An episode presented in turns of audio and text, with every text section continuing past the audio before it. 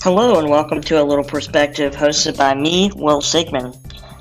Something unique about me is that I'm actually a little person with a type of dwarfism called Kniest dysplasia.